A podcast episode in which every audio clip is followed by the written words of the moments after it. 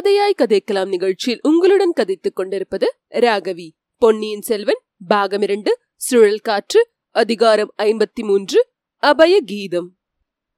இளவரசர் அருள்மொழிவர்மர் பார்த்திபேந்திரனுடைய கப்பலுக்கு போய் சேரும் வரையில் தொண்டைமான் நதியின் முகத்வாரத்தில் நின்றவர்கள் பார்த்து கொண்டிருந்தார்கள். கப்பலில் இளவரசர் ஏறிக்கொண்ட உடனே அவரை ஏற்றிச் சென்ற படகு திரும்பியது. சேனாதிபதி பூதி விக்ரமகேசரி குதூகலம் அடைந்திருந்தார் என்று அவருடைய முகக்குறி காட்டியது.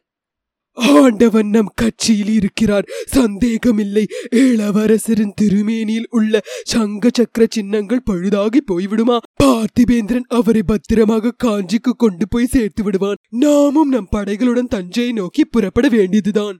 என்று தமக்குத்தாமே சொல்கிறவர் போல் கொடும்பாளூர் வேளார் உரத்து சொல்லிக் கொண்டார். உடனே பக்கத்திலிருந்து ஆழ்வார்க்கடியானை பார்த்தார். வைஷ்ணவனே நீ இங்கு நிற்கிறாயா? அதனால் பாதகம் இல்லை. முதன் மந்திரியின் அந்தரங்க ஒற்றனுக்கு தெரியாதது என்ன இருக்கிறது? சரி நீ என்ன செய்ய போகிறாய்? மா தோட்டத்துக்கு என்னுடன் வரப்போகிறாயா? என்று கேட்டார். இல்லை ஐயா முதன் மந்திரி எனக்கு இட்ட இன்னும் ஒரு வேளை நான் செய்ய வேண்டியதிருக்கிறது. அது என்ன அப்பா? ஆழ்வார்க்கடியான் சற்று தூரத்தில் ஊமை ராணியும் பூங்குழலியும் நின்ற இடத்தை நோக்கினான். அந்த பெண்களை பற்றிய விஷயமா? என்றார் சேனாதிபதி. அவர்களில் ஒருவரை பற்றியதுதான். இலங்கையில் இத்தகைய ஊமை ஸ்திரீ ஒருத்தியை பார்க்க நேர்ந்தால் அவளை எப்படியாவது தஞ்சாவூருக்கு அழைத்து வரும்படி முதன் மந்திரி கட்டளையிட்டிருக்கிறார். நல்ல வேலை உனக்கு கொடுத்தார். அதை காட்டிலும் இலங்கை கடல்களில் அடிக்கும் புயற்காற்றுகளில் ஒன்றை பிடித்து கொண்டு வரும்படி உனக்கு சொல்லி இருக்கலாம் அந்த ஊமை ஸ்திரீயை பிடித்து கொண்டு போவது அவ்வளவு சுலபமாயிருக்குமா என்ன? அவள் யாரோ தெரியவில்லை. நம் இளவரசரிடம் மிக அபிமானம் வைத்திருக்கிறாள். உனக்கு ஏதாவது அவளை பற்றி தெரியுமா? அவள் ஹூமை என்பதும் பிறவி செவிடு என்பதும் தெரியும். அவளை அழைத்துச் செல்வதைக் காட்டிலும் புயற்காற்றை கோண்டில் அழைத்து கொண்டு போவது சுலபம் என்று தெரியும். ஆயினும் என் எஜமானர் சொல்லியிருக்கும்படியால் ஒரு பிரயத்தனம் செய்து பார்ப்பேன். இந்த ஓடக்கார பெண்ணுக்கும் அவளுக்கும் கூட சிநேகம் போலிருக்கிறது. இரண்டு பேரும் ஜாடைகளினால் பேசிக்கொள்வதை பார். அந்த பெண்ணை இங்கே கூப்பிடு. அவளுக்கு ஒரு எச்சரிக்கை செய்ய வேண்டும். ஆழ்வார்க்கடியான் அந்த பெண்களில் அருகில் சென்று பூங்குழலியிடம் சேனாதிபதி அழைப்பதை கூறினான். பூங்குழலி ஊமை ராணியை விட்டு பிரிந்து சேனாதிபதியை அணுகினாள். இதோ பார் பெண்ணே நீ வெகு புத்திசாலி. நல்ல சமயத்தில் வந்து முக்கியமான செய்தி சொன்னாய். சோழ குலத்துக்கு பெரிய உதவி செய்தாய். இதை நான் என்றும் மறக்க மாட்டேன். தக்க சமயத்தில் தகுந்த பரிசில் கொடுப்பேன். என்றார் பூங்குழலி. வந்தனம் ஐயா எனக்கு பரிசில் எதுவும் தேவையில்லை என்று பணிவுடன் சொன்னாள். தேவையில்லை என்றால் யார் விடுகிறார்கள்? இந்த குழப்பமெல்லாம் கொஞ்சம் அடங்கட்டும். பிறகு பிறகு சோழ நாட்டு சைன்யத்தில் வீராதி வீரனாக பார்த்து உனக்கு திருமணம் செய்து வைக்கிறேன். உனக்கு வாய்க்கின்ற கணவன் அற்ப சொற்பமானவனாய் இருந்தால் போதாது. பீமசேனனாய் இருக்க வேண்டும். இல்லாவிட்டால் அவனை கண்ணிலே விரலை கொடுத்து ஆட்டி வைத்து விடமாட்டாயா? என்று சேனாதிபதி கூறி புன்னகை புரிந்தார். பூங்குழலி தரையை பார்த்தபடி நின்றாள். அவள் உள்ளத்தில் கோபம் பொங்கியது. ஆனால் அதை அச்சமயம் காட்டிக் கொள்ள விரும்பவில்லை. இந்த முரட்டு கிழவரிடம் சண்டை பிடிப்பதில் என்ன பயன்? கோபத்தை அடக்கிக் கொள்ள முயன்றாள். ஆனால் ஒரு விஷயத்தை மட்டும் ஞாபகம் வைத்துக்கொள். இளவரசருக்கு ஏதோ உதவி செய்து விட்டபடியால் அவர் பேரில் பாத்தியதை கொண்டாடலாம் என்று எண்ணாதே. கடலில் வலை போட்டு மீன் பிடிப்பதோடு நிறுத்திக்கொள். இளவரசரை வலை போட்டு பிடிக்கலாம் என்று ஆசைப்படாதே. ஜாக்கிரதை பெண்ணே இனி அவர் அருகில் நெருங்கினாலும் உனக்கு ஆபத்து வரும். என்றார் சேனாதிபதி. அவருடைய குரல் அப்போது மிக கொடுமையாக இருந்தது. அவருடைய ஒவ்வொரு வார்த்தையும் காய்ச்சிய ஈய துளியை விடுவது போல் பூங்குழலின் காதில் விழுந்தது. அந்த கிழவனாருக்கு பதிலுக்கு பதில் காரசாரமான வார்த்தைகளை சொல்ல வேண்டும் என்று பூங்குழலி விரும்பினாள். ஆனால் பேச இயலவில்லை. தொண்டையை அடைத்தது. காதில் விழுந்த காய்ச்சிய ஈய துளிகள் கண் வழியாக வெளிவந்தன போல் வெப்பமான கண்ணீர் துளிகள் தோன்றி கண்களை எரியச் செய்தன. குனிந்த தலை நிமிராமல் பூங்குழலி திரும்பினாள். கடற்கரைக்கு எதிர்ப்பக்கம் நோக்கி நடந்தாள். நடை மெதுவாக ஆரம்பமாயிற்று. வர வர வேகம் அதிகரித்தது. ஊமை ராணி இருந்த திசையை ஒரு கணம் கடைக்கண்ணால் பார்த்தாள். அவள் அருகில் ஆழ்வார்க்கடியான் நின்று ஏதோ அவளிடம் தெரிவிக்க முயன்று கொண்டிருப்பதை கண்டாள். மனிதர்கள் உள்ள இடத்திலேயே தான் இருக்கக்கூடாது என்ற எண்ணம் அவளுக்கு தோன்றியது. மனித குரலையே கேட்க பிடிக்கவில்லை. ஹா மனிதர்கள் எத்தனை கொடூரமானவர்கள் எதற்காக இவ்வளவு குரூரமான சொற்களை பேசுகிறார்கள் எல்லாரும் ஊமைகளாகவே இருந்துவிட்டால் எவ்வளவு நன்றாயிருக்கும். சிறிது தூரம் காட்டில் புகுந்து சென்ற பிறகு தொண்டை மாநாற்றின் கரையை அடைந்தாள். அந்த கரையோடு உள்நாட்டை நோக்கி நடந்தாள். அவளுடைய படகை விட்டிருந்த இடத்தை குறிவைத்து நடந்தாள். ஆம் சீக்கிரம் அந்த படகை போய் சேர வேண்டும். படகில் ஏறி கொள்ள வேண்டும். தன்னந்தனியாக கடலில் செல்ல வேண்டும். மனிதர்களுடைய குரல் காதில் விழ முடியாத நடுக்கடலுக்கே போய்விட வேண்டும். துடுப்பை சும்மா வைத்துவிட வேண்டும். அலைகளில் மொத்துண்டு படகு மிதந்து மிதந்து போக வேண்டும். தானும் அதில் போய்க் கொண்டிருக்க வேண்டும். எல்லையில்லாத கடலில் முடிவில்லாமல் போய்க் கொண்டிருக்க வேண்டும். அப்போதுதான் அலைப்பட்ட தன் உள்ளம் அமைதி பெறும். சேனாதிபதியின் வார்த்தைகளினால் நொந்த உள்ளத்தில் வேதனை தீரும். ஆத்திரம் தணிந்து ஆறுதல் உண்டாகும். அந்த பொல்லாத கிழவன் என்ன சொன்னான்? வலை போட்டு கடலில் மீன் பிடிப்பதோடு நிறுத்திக்கொள். இளவரசருக்கு வலை போடாதே என்றான். நானா இளவரசருக்கு வலை போடுகிறேன்? சி அந்த கிழவனின் புத்தி போன போக்கை பார். ஆம் தரையில் வாழும் மனிதர்களை காட்டிலும் கடலில் வாழும் மீன்கள் எவ்வளவோ நல்ல ஜந்துக்கள். அவை இப்படியெல்லாம் கொடூரமாக பேசுவதில்லை. ஆழ்கடலில் நீந்தியும் மிதந்தும் எவ்வளவு ஆனந்தமாக காலம் கழிக்கின்றன. அவற்றுக்கு கவலை ஏது? துயரம் ஏது? ஆஹா நான் கடலில் வாழும் மீனாக பிறந்திருக்க கூடாதா? அப்படி பிறந்திருந்தால் இந்த உலகத்தின் துயரங்கள் துவேஷங்கள் ஆசாபாசங்கள் கோபதாபங்கள் இவற்றில் அகப்பட்டு கொள்ளாமல் சதா சர்வ காலமும் ஆழ்கடலில் நீந்தி நீந்தி போய்கொண்டிருக்கலாம் அல்லவா? அப்போது என்னையும் இளவரசரையும் பிரிப்பதற்கோ வஞ்சகம் செய்வதற்கோ விஷமமாக பேசுவதற்கோ யாரும் இருக்க மாட்டார்கள் அல்லவா? இல்லை. இல்லை அதுவும் நிச்சயமில்லை. அங்கேயும் இந்த பொல்லாத மனிதர்கள் வந்து வலை போட்டு பிடித்து கொண்டு போக பார்ப்பார்கள். இரண்டு மீன்களில் ஒன்றை மட்டும் கொண்டு போனாலும் போவார்கள். பாதகர்கள். பூங்குழலியின் மனத்தில் பொங்கிய ஆத்திரம் அவளுடைய கால்களுக்கு அளவில்லாத விரைவை கொடுத்தது. சூரியன் உச்சிவானுக்கு வந்த சமயம் அவள் படகை விட்டிருந்த இடத்தை அடைந்து விட்டாள். நல்ல வேளை படகு விட்டிருந்த இடத்தில் கட்டி போட்டபடியே இருந்தது. அவளுடைய ஆறுயிர் தோழி அந்த படகுதான். அவளுடைய அடைக்கல ஸ்தானம் அந்த படகுதான். துன்பமும் துரோகமும் சூழ்ந்த இந்த பொல்லாத உலகத்தில் தனக்கு அமைதியும் ஆனந்தத்தையும் அளிப்பது அந்த சான் அகழுத்து படகுதான். அது யாரும் அடித்துக்கொண்டு போகாமல் விட்டு வைத்தது பெரிய காரியம். இனி எது எப்படியாவது போகட்டும். இளவரசரை அந்த கிழ சேனாதிபதி காவல் புரியட்டும். கொடும்பாளூர் வீட்டு பெண்ணையே அவர் கழுத்தில் கட்டி வைக்கட்டும். அதனால் எனக்கு என்ன? என் படகு இருக்கிறது துடுப்பு இருக்கிறது கையில் வலிவு இருக்கிறது விசாலமான கடலும் இருக்கிறது. சமுத்திரராஜனே உன் அருமை புதல்வியை வேறு யார் கைவிட்டாலும் நீ கைவிட மாட்டாய் அல்லவா? சமுத்திரகுமாரி என்று இளவரசர் திருவாயினால் கூறியதை பொய்யாக்க மாட்டாய் அல்லவா? பூங்குழலி படகில் ஏறிக்கொண்டாள்.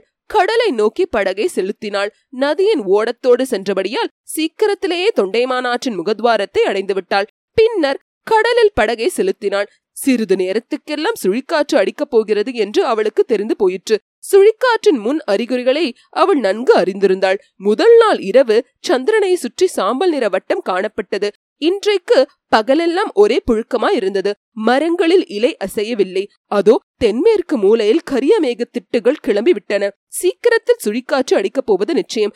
கடலின் கொந்தளிப்பு அற்புத காட்சியா இருக்கும். ஆனால் சுழிக்காற்று அடிக்கப் போவது நிச்சயம். கடலின் கொந்தளிப்பின் போது கடலில் அகப்பட்டு கொள்ளக்கூடாது. பூதத்தீவுக்கு போய் தங்கியிருப்பது நல்லது.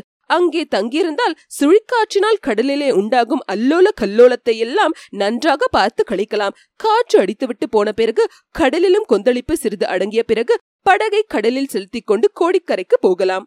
இப்போது என்ன அவசரம்? கோடிக்கரைக்கு இப்போது அந்த மரக்கலம் அநேகமாக போயிருக்கும். நல்ல வேளை சுழிக்காற்றில் அது அகப்பட்டு கொண்டிராது. இளவரசர் இத்தனை நேரம் பத்திரமாய் போய் அங்கே இறங்கியிருப்பார். அல்லது ஒருவேளை மாமல்லபுரத்துக்கே போயிருந்தாலும் போயிருப்பார். எங்கே போயிருந்தால் நமக்கு என்ன? சுழிக்காற்றில் அகப்பட்டு கொண்டிருக்க மாட்டார். அந்த வரைக்கும் திருப்தி அடையலாம். சுழிக்காற்று தொடங்குவதற்கு முன்னால் அடியோடு காற்று நின்று போயிருந்தபடியால் மரக்கலங்கள் பாய் விரித்திருந்தும் கடலில் போக முடியவில்லை என்பது பூங்குழலிக்கு தெரியாது. ஆகையால் இத்தனை நேரம் அக்கறை போய் சேர்ந்திருக்கும் என்றே நினைத்தாள். சேனாதிபதி இளவரசருக்கு வலை போடாதே என்று சொன்னது அடிக்கடி அவளுடைய மனத்தில் தோன்றி துன்புறுத்தி கொண்டிருந்தது.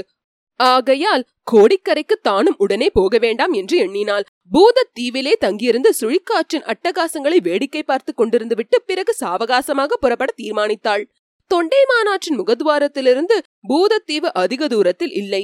ஆகையால் புறப்பட்ட ஒரு நாழிகை நேரத்துக்குள் அங்கே போய் சேர்ந்து விட்டாள் பூங்குழலி பூதத்தீவை சேர்ந்ததற்கும் சுழிக்காற்று அடிக்கத் தொடங்கியதற்கும் சரியா இருந்தது படகை கரையில் ஏற்றி குப்பர கவிழ்த்து பத்திரமாய் கட்டி போட்டுவிட்டு பூங்குழலி அத்தீவில் இருந்த ஒரு சிறிய புத்த ஸ்தூபத்தை அடைந்தாள். முதலில் சற்று நேரம் அதன் அடிவாரத்து குகை அறையில் காற்றிலும் மழையிலும் அடிப்படாதிருந்து பார்த்தாள். அதிக நேரம் அவளால் அப்படி இருக்க முடியவில்லை. வாயு பகவானின் கோலாகல திருவிளையாடல்களை பார்க்கும் ஆசை உண்டாயிற்று. குகையிலிருந்து வெளிவந்து படிக்கட்டில் ஏறி ஸ்தூபத்தின் உச்சியை அடைந்தாள். அப்போது சுற்றுப்புறத்து சூழ்நிலை ஓங்கி வளர்ந்திருந்த நூற்றுக்கணக்கான தென்னை மரங்கள் தலைவரி கோலமாக ஊழி காலத்தில் சம்ஹார மூர்த்தியை சுற்றி நின்று பூத கணங்கள் ஆடுவது போல் ஆடின.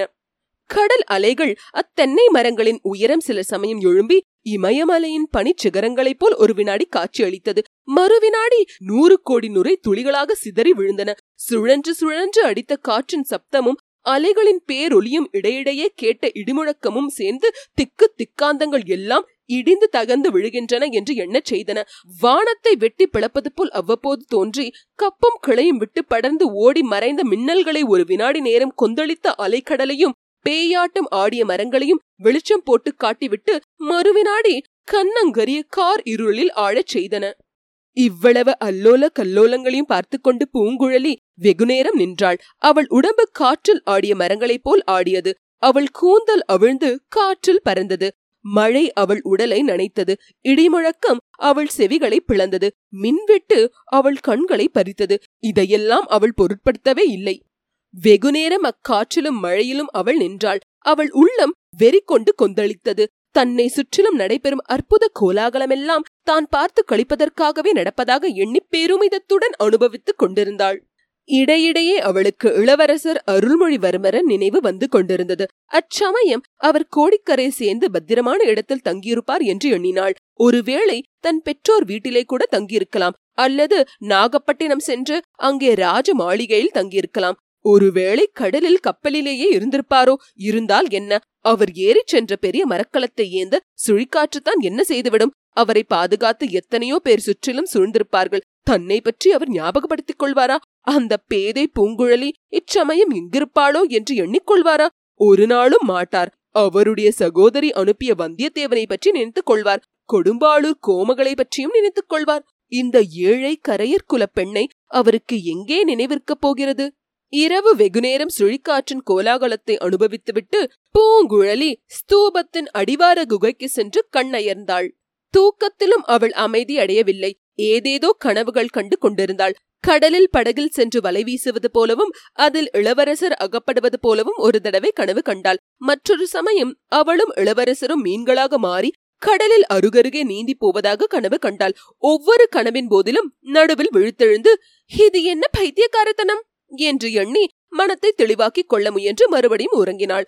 பொழுது விடிந்து அவள் நன்றாய் விழித்தெழுந்தபோது சுழிக்காற்றின் கோலாகலம் ஒருவாறு அடங்கிவிட்டிருந்தது. இடி இல்லை மின்னல் இல்லை மழையும் நின்று போயிருந்தது. எழுந்து கடற்கரைக்கு சென்றாள். நேற்றிரவு போல் அவ்வளவு பெரிய அலைகள் இப்போது கடலில் அடிக்கவில்லை. ஆயினும் கடல் இன்னும் கொந்தளிப்பதாகவே இருந்தது. முன்னாளிரவு சுழிக்காற்று அத்தீவை என்ன பாடுபடுத்திவிட்டது என்பதற்கு அறிகுறியான காட்சிகள் நாலா பக்கமும் காணப்பட்டன. வேருடன் பேர்ந்து தரையில் விழுந்து கிடந்த மரங்களும் முடிகள் வளைந்து தாழ்ந்திருந்த நெடிய பெரிய மரங்களும் காட்சியளித்துக் கொண்டிருந்தன. பூங்குழலி அக்காட்சிகளையெல்லாம் பார்த்து கொண்டிருந்த போது கடலில் சற்று தூரத்தில் ஒரு கட்டமரம் மிதப்பது போல் தெரிந்தது. அது கடற்கரையோரத்து அலைகளினால் பல தடவை அப்படியும் இப்படியும் அலைப்புண்ட பிறகு கடைசியாக கரையில் வந்து ஒதுங்கியது. அப்போதுதான் அதிலே ஒரு மனிதன் இருப்பதை பூங்குழலி கவனித்தாள். ஓடி போய் பார்த்தாள். கட்டு மரத்தில் கட்டப்பட்டிருந்த அந்த மனிதன் குற்றுயிராயிருந்தான் அவனை கேட்டு அவிழ்த்துவிட்டு ஆசுவாசப்படுத்தினாள். அவன் ஈழத்து கடற்கரை கிராமம் ஒன்றை சேர்ந்த வளைங்கன் மீன் பிடிக்கப் போன இடத்தில் சுழிக்காற்றில் அகப்பட்டுக் கொண்டதாக கூறினான். தன்னுடன் இருந்த தோழனை கடல் இரையாக்கிக் கொண்டதாகவும் தான் பிழைத்தது புனர்ஜென்மம் என்றும் தெரிவித்தான். இன்னும் முக்கியமான ஒரு செய்தியையும் அவன் கூறினான். முன்னிரவு நேரத்தில் கடுமையான சுழிக்காற்று அடித்து கொஞ்சம் நின்றது போல் இருந்தது. எங்களை சுற்றிலும் கார் இருள் சூழ்ந்திருந்தது. திடீரென்று ஒரு பேரிடி இடித்தது. அப்போது தோன்றிய மின்னல் வெளிச்சத்தில் இரண்டு மரக்கலங்கள் தெரிந்தன. ஒரு மரக்கலம் தீப்பிடித்து எரியத் தொடங்கியது. அந்த பயங்கரமான காட்சியை சிறிது நேரம் பார்த்து கொண்டிருந்தோம். அதில் மனிதர்கள் இருந்ததாக தெரியவில்லை. சற்று தூரத்தில் இன்னொரு மரக்கலமும் நின்றதை கண்டோம். அதில் மனிதர்களின் அவசர நடமாட்டம் தெரிந்தது. பிறகு தீப்பிடித்த கப்பல் கடலில் முழுகிவிட்டது. மற்றொரு மரக்கலம் இருட்டில் மறைந்து விட்டது என்று அம்மனிதன் தட்டு தடுமாறி கூறினான். இதை கேட்டவுடனே பூங்குழலிக்கு இளவரசரை ஏற்றி சென்ற கப்பல் அவற்றில் ஒன்றாயிருக்குமோ என்ற ஐயம் உதித்தது. அப்படி இருக்க முடியாது என்று நிச்சயம் அடைந்தாள் கடலில் எத்தனையோ கப்பல்கள் வந்து கொண்டும் போய்க்கொண்டும் இருக்கும். அதை பற்றி நமக்கு என்ன கவலை? ஆனாலும் தீப்பிடித்த கப்பலில் இருந்தவர்களில் சிலர் கடலில் விழுந்திருக்க கூடும் இந்த கட்டுமரத்து வலங்கனைப் போல் அவர்களில் யாராவது கையில் அகப்பட்டதை பிடித்துக்கொண்டு தத்தளிக்க கூடும் அவர்களுக்கு ஏன் நாம் உதவி செய்யக்கூடாது? படகில் ஏறி சென்று அப்படி தத்தளிக்கின்றவர்களை ஏற்றிக்கொண்டு வந்து ஏன் கரை சேர்க்க கூடாது பின்னே இந்த ஜென்மம் எதற்காகத்தான் இருக்கிறது? அவ்வளவுதான். இந்த எண்ணம் தோன்றியதோ இல்லையோ?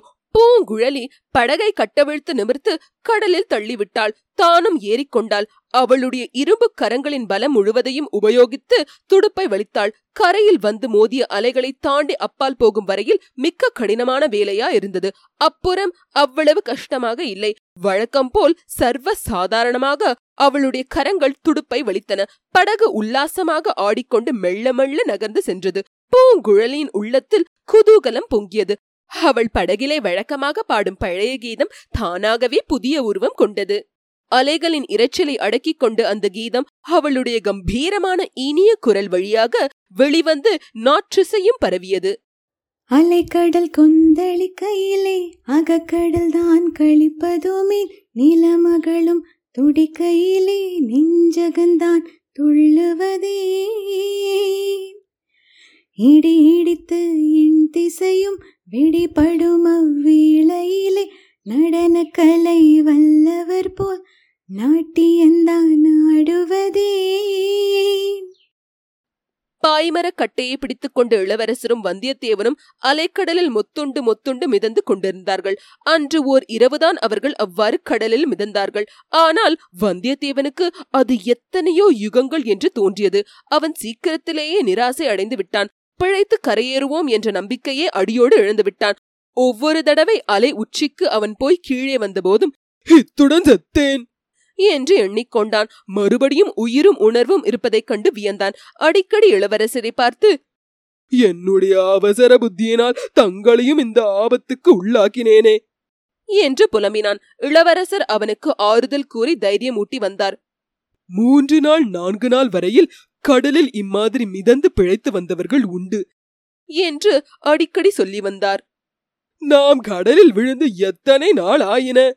என்று வந்தியத்தேவன் கேட்டான். இன்னும் ஒரு ராத்திரி கூட ஆகவில்லை. என்றார் இளவரசர். போய் போய் பல நாட்கள் ஆகியிருக்க வேண்டும். என்றான் வந்தியத்தேவன். கொஞ்ச நேரத்துக்கெல்லாம் அவனுக்கு இன்னொரு கஷ்டம் ஏற்பட்டது. தொண்டை வறண்டு போய் தாகம் எடுத்தது. தண்ணீரிலேயே மிதந்து கொண்டிருந்தான். ஆனால் தாகத்துக்கு குடிக்க தண்ணீரில்லை. இது பெரிய சித்திரவதையா இருந்தது. இளவரசரிடம் கூறினான் கொஞ்சம் பொறுமையாயிரு. சீக்கிரம் பொழுது விடியும். எங்கேயாவது கரையிலே போய் ஒதுங்குவோம். என்றார் இளவரசர். சிறிது நேரம் பொறுத்து பார்த்தான். முடியவில்லை. ஐயா என்னால் இந்த சித்திரவதையை பொறுக்க முடியாது. கட்டை அவிழ்த்து விடுங்கள். கடலில் மூழ்கி சாகிறேன். என்றான். இளவரசர் மீண்டும் தைரியம் கூற முயன்றார். ஆனால் பலிக்கவில்லை. வந்தியத்தேவனுக்கு வெறி மூண்டது. தன்னுடைய கட்டுகளை தானே அவிழ்த்துக் கொள்ள முயன்றான். இளவரசர் அதை பார்த்தார். அருகில் நெருங்கி சென்று அவனுடைய தலையில் ஓங்கி இரண்டு அறை அறைந்தான். வந்தியத்தேவன் உணர்வை இழந்தான். அவன் மறுபடி உணர்வு பெற்றபோது பொழுது விடிந்து வெளிச்சமாயிருப்பதை கண்டான். அலைகளின் ஆரவாரமும் சிறிது அடங்கியிருந்தது. சூரியன் எங்கேயோ உதயமாயிருக்க வேண்டும். ஆனால் எங்கே உதயமாயிருக்கிறது என்று பார்க்க முடியவில்லை. இளவரசர் அவனை அன்புடன் நோக்கி தோழா சமீபத்தில் எங்கேயோ கரை இருக்க வேண்டும். தென்னை மரம் ஒன்றின் உச்சியை சற்று முன் பார்த்தேன். இன்னும் கொஞ்சம் பொறுமையாயிரு என்று சொன்னார். இளவரசரே என்னை கைவிட்டு விடுங்கள். தாங்கள் எப்படியாவது தப்பி பிழையுங்கள். என்றான் வந்தியத்தேவன். வேண்டாம் அதைரியப்படாதே. உன்னை அப்படி நான் விட்டுவிட மாட்டேன். ஆஹா அது என்ன? யாரோ பாடுகிற குரல் போல் துணிக்கிறதே. என்றார் இளவரசர். அலைக்கடல் கொந்தளிக்கையிலே அகக்கடல் தான் கழிப்பதுமே. என்ற கீதம் அவர்களுடைய காதல் அபய கீதமாக துணித்தது. உடற் உடற்சோர்வும் மனச்சோர்வும் உற்று முக்கால் பிராணனை இழந்திருந்த வந்தியத்தேவனுக்கு கூட அந்த கீதம் புத்துயிர் அளித்த உற்சாகம் ஊட்டியது. இளவரசரே பூங்குழலியின் குரல் அது படகு ஓட்டிக்கொண்டு வருகிறாள். நாம் பிழைத்து போனோம். என்று சொன்னான். சிறிது நேரத்துக்கெல்லாம் படகு அவர்கள் கண்ணுக்கு தென்பட்டது. நெருங்கி நெருங்கி அருகில் வந்தது. பூங்குழலி இது உண்மையில் நடப்பதுதானா? என்று சந்தேகித்து செயலெழுந்து நின்றாள். இளவரசர் வந்தியத்தேவனை கட்டவிழ்த்து விட்டார். முதலில் தாம் படகிலே தாவி ஏறிக்கொண்டார் பின்னர் வந்தியத்தேவனையும் ஏற்றிவிட்டார். பூங்குழலி கையில் பிடித்த துடுப்புடனே சித்திர பாவையை போல் செயலற்று நின்றாள்.